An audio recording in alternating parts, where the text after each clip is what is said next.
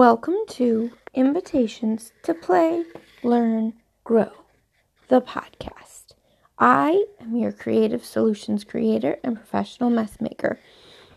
And today I want to talk about behavioral regulation with sensory learning experiences. You can use sensory experiences to help kids process their thoughts and their feelings when they are struggling with these things. And today I want to give you some inspiration to offer up experiences that can help kids learn to regulate their behavior or their emotional responses to situations with sensory learning experiences. So, the tip I want to give you for this week is that I want to encourage you to give kids choices for solutions to the struggle that they are facing. When kids can choose the solution to their struggle that they are the most comfortable with, they are able to feel in control again of a situation that caused them to feel out of control, causing them to behave in a way that is not appropriate for the situation. So, giving kids back that sense of control can help trigger a proper behavior response when they face a similar situation in the future you can give kids choices in a lot of different ways. If kids are becoming overwhelmed when they're facing a, a, conflict with a friend, you can offer solutions or a series of solutions that the child and the friend can choose the best outcome. When kids see that the emotional situation that they are facing has solutions, they don't get as overwhelmed because, again, they feel that they have what they need to come up with a response or a solution to the situation, though they may feel frustrated in the moment.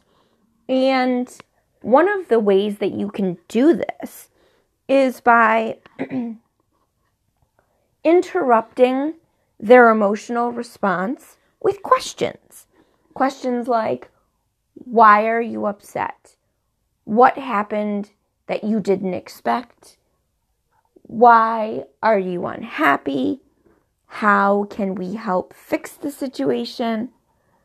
These kinds of questions distract kids from their emotional response and redirect their attention to, well, getting the attention or the response that they were hoping for to begin with. So that's one way that you can give kids choices to help them come up with solutions for situations that they are struggling with. Now, tools that you can use that can facilitate behavior regulation through sensory experiences is a very long list of tools, but I'm going to give you some of my favorites that seem to soothe kids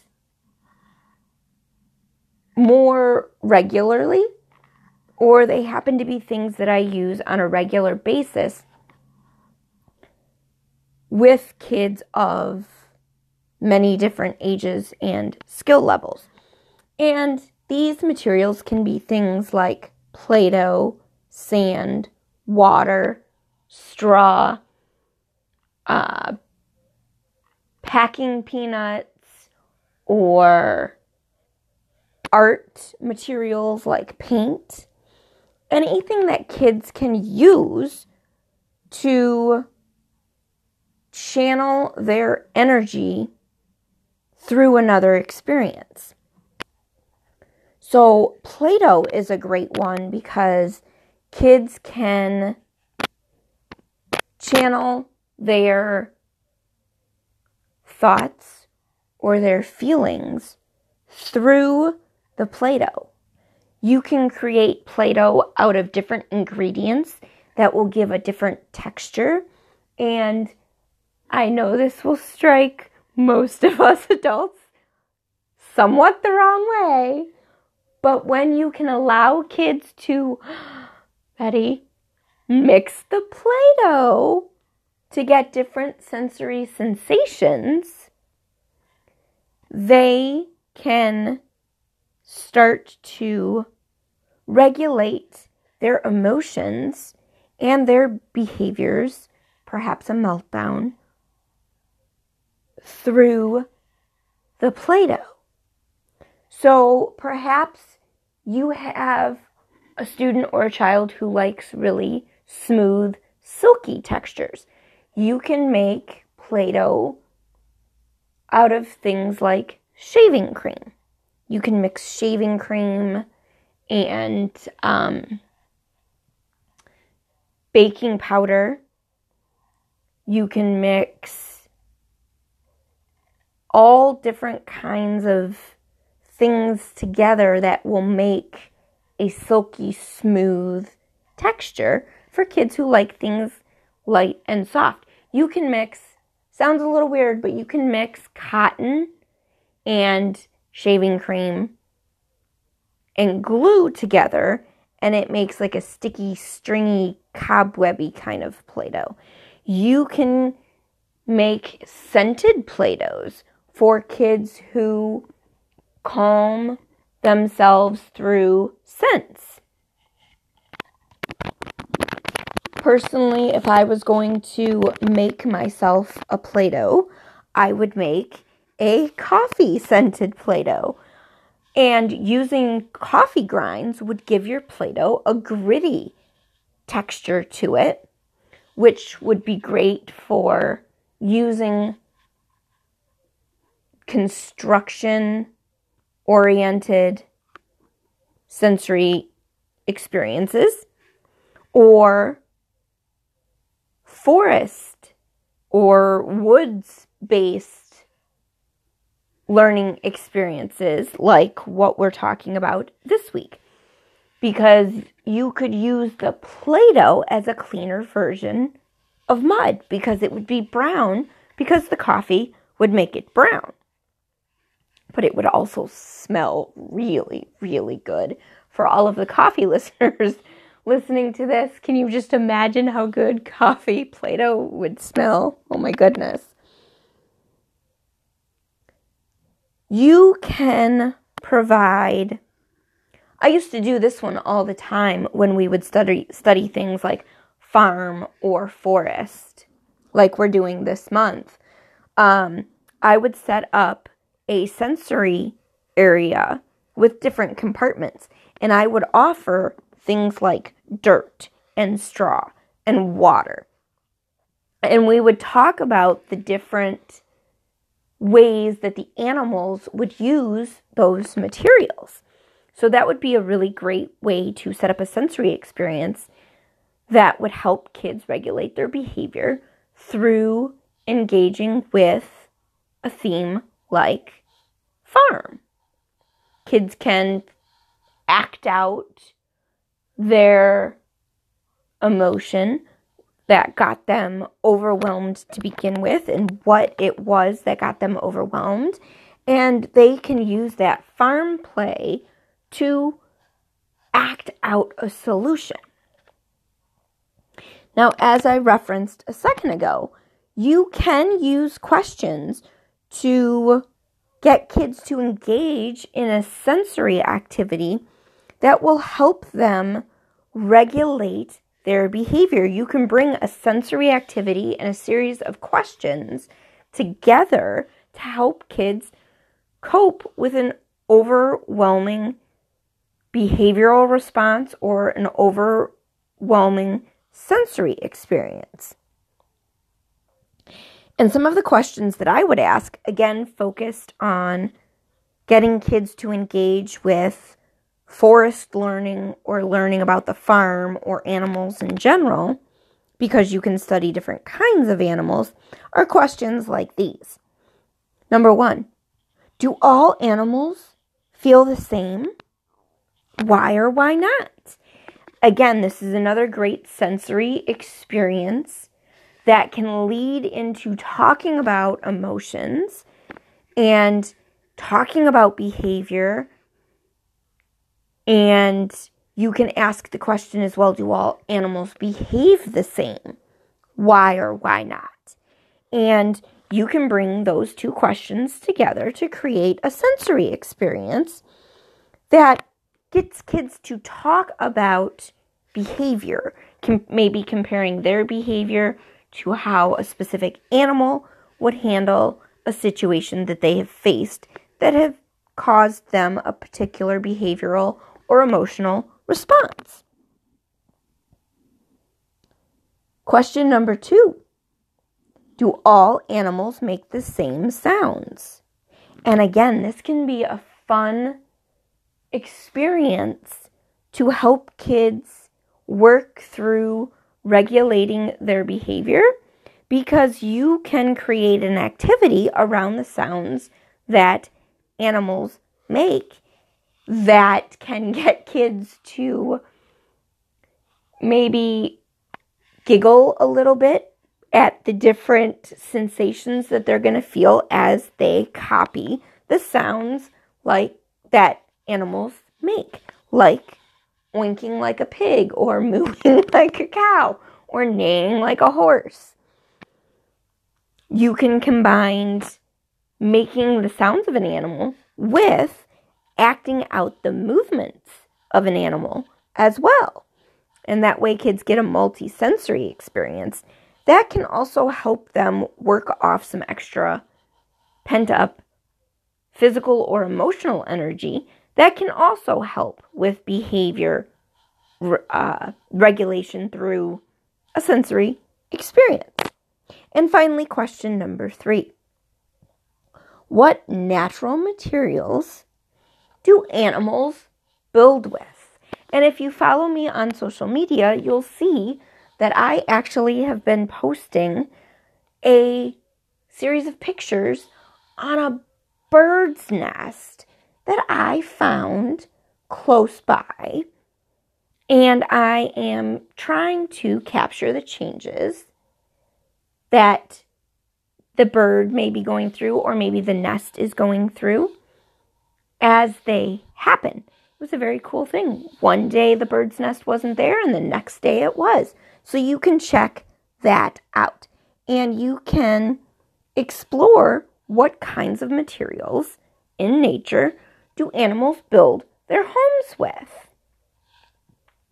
And then you can talk about why they might use these materials over others. So that brings us to our challenge of the week. I want to challenge you to do exactly what we were just talking about. I want you to get outside.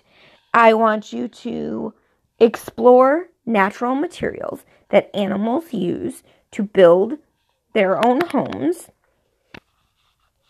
And then I want you and either your child or your students to work together to create their favorite animal home using the materials that that animal would use.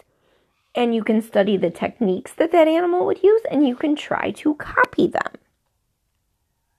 So now I want to share a few activities with you that can be good for regulating behavior through sensory experiences that also ties to learning about forest and forest materials and forest elements and forest animals. Number one is animal walks. This is a great experience to explore forest animals and how they move, and then using your own body to copy their movements. Activity number two is dramatic play. You can build your own dramatic play experiences. Those experiences can relate to forest and forest exploration, but they don't have to. Dramatic play is a great way for kids to role play out their emotions and their responses to experiences that they may be having. And it's a great way for kids to learn behavioral regu- regulation and also to engage in multiple sensory experiences. Number three is science experiments. I feel like I promote science experiments for everything, but they really are that versatile that you can explore almost any topic with a science experiment. And you can ex- explore forest and forest animals with science experiments by building with materials, again, that you would find in the forest. But you can also explore science experiments on why animals use the materials that they do in the ways that they do. You can also do science experiments for non forest related uh, topics, but that could assist and support practicing behavior regulation. And some of those topics that would lend themselves very well to science experiments are things like exploring transportation exploring construction, exploring mechanics. But one of the great science experiments I want to encourage you to um, explore is how animals move, how animals use movement in different ways. Why do birds fly? Why do snakes and worms slither? Why do bugs crawl? Why do some bugs hop, some bugs fly, and some bugs crawl? Why do dogs walk on four legs? Why do monkeys swing from trees? Those kinds of questions. I want you to experiment and determine why different animals move in such dramatically different ways. The fourth activity that you can use to practice behavior regulation through a sensory experiment, it, eh, through a sensory experience, whether it relates to learning about forest or not, is heavy work. So you've heard me talk about things like chores, such as laundry or doing outside yard work. All these things are great for behavior regulation, working off excess energy, and they build skills at the same time. That brings us to number five as we get ready to wrap up this week's episode. Number five is one that you can use over and over and over again. And you can customize it to each and every topic, subject, skill that you might be learning. And it's this obstacle courses. Obstacle courses are a great way to engage in sensory experiences. They're a great way to engage all of your motor skills and your critical thinking. And by their nature, obstacle courses offer a sensory experience. And through going and experiencing different challenges and having to think through how you would overcome each obstacle you face, you are in turn practicing behavior regulation because you are thinking through how you have to behave to either successfully or unsuccessfully overcome the obstacle that you are facing. And I'm actually going to give you a bonus. I'm going to give you one other activity that you can engage in that is a multisensory experience that regulates behavior, teaches self control, and engages your emotions and allows you to work off excess energy, mental and physical and emotional energy. And it's a great way to control your behavior, but also to express your emotions. Can you guess what it is? I'll give you the answer. The answer is dancing.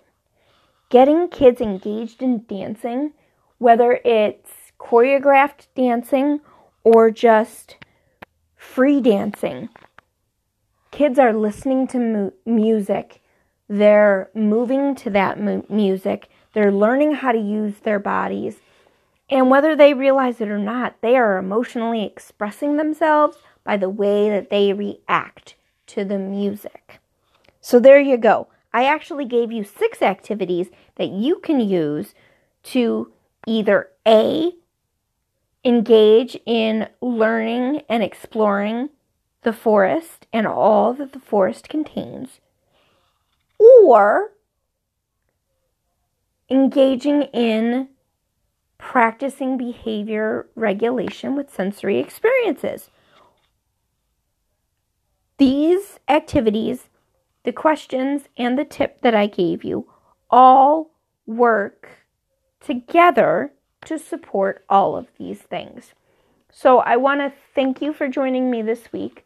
I hope you'll join me next week when I'll have another fun learning and skill building activity to share with you.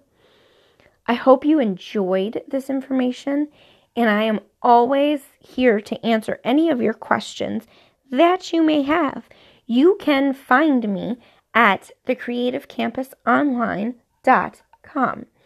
There you will find ways to privately and directly access me, where you can a- ask me any of your questions and I will answer them directly and privately. You can also get all kinds of fun information there as well.